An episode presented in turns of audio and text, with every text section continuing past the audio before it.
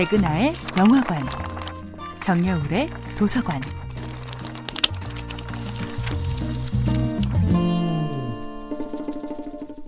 안녕하세요.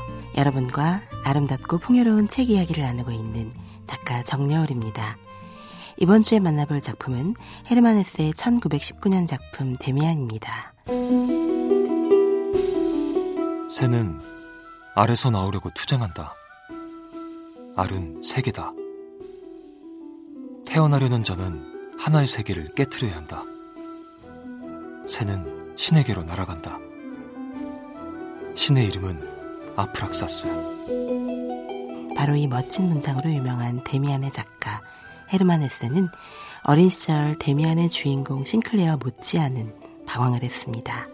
헤세는 15세 마을 브론 수도원 학교에 입학하지만 겨우 7개월을 버티고는 도망쳐 나옵니다.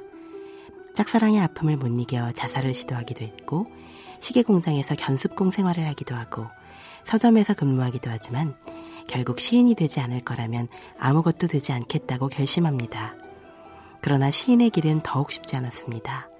제1차 세계대전이 일어나자 헤세는 자원 입대하려 했지만 좋지 않은 시력 탓에 거부당하지요. 그는 참전에 실패한 후 전쟁을 비판하는 글을 신문에 발표하여 국민적인 반감을 삽니다. 국민의 길보다는 인간의 길을 원했던 그의 자유로운 영혼이 처음으로 무참히 공격을 당합니다. 그 뒤 헤세는 자신의 출판사를 만들어 소책자 수십 권을 통해 전쟁에 반대하는 글을 발표했는데요. 그 방황의 끝에서 출세작 큰울프를 탄생시킵니다. 수레바퀴 아래서에서 훌륭한 신학도가 되어야 한다는 강한 압박감에 못 이겨 기절하거나 헛소리를 늘어놓는 심약한 소년의 모습은 헤세가 보는 힘겨운 어린 시절의 그림자이기도 합니다. 헤세의 정신적 문제는 아버지의 죽음 이후 심화됩니다. 1916년 아버지가 사망하고 헤세의 첫 번째 부인 마리아의 병이 악화되고 막내 아들 마르틴마저 병에 걸리자 헤세는 심한 신경쇠약에 시달립니다. 이때부터 헤르만 헤세와 칼 구스타프 융의 아름다운 인연이 시작되지요.